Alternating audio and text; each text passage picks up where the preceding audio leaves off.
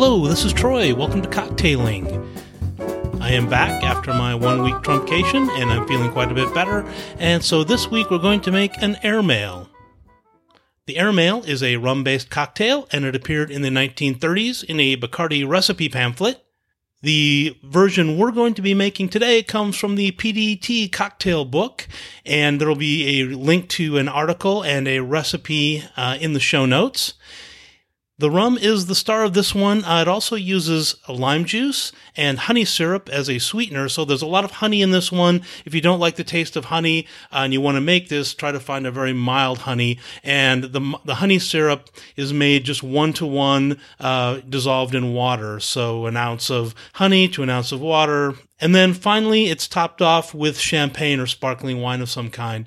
And there's various ways to serve this. You could serve this uh, in a Collins glass over ice, or you can serve it up in a coupe. And I'm going to choose uh, up in a coupe. If you want to make this uh, over ice and serve it in a Collins glass, you probably want to double the recipe so it fills the glass nicely. So let's get to it. This is a shaken cocktail, so I have my shaker in front of me with ice. As I mentioned, this is a rum based cocktail, and I'm going to use Caña Brava. Uh, you could also use uh, really any other rum you want to try in here. If you have some rum agricole, you could try that. Um, just uh, whatever rum you have around, some Bacardi, what have you, uh, give that a try. So one ounce of the Caña Brava rum goes into the shaker. To that, I'm going to add a half an ounce of lime juice and half an ounce of honey syrup. And that's it. We're going to give this a good shake.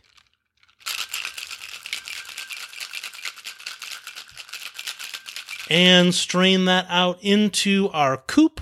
And finally, we're going to top this with champagne just up to the rim. It's going to be about one ounce of champagne. If you don't have champagne, that's fine. You can use a Prosecco or a Cava. Really, any sparkling wine gives this one a little uh, zip.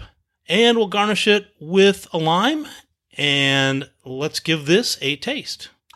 Yes, that is an airmail. Uh, the first time I had this was at uh, Sel Rrose, a bar in Manhattan, and I really enjoyed it. I never had one before, and I think you'll like this one. So give it a try. Uh, next week, uh, with the holidays coming on, I'm kind of in the mood for a punch. So next week, we're going to make a milk punch. So join me next week.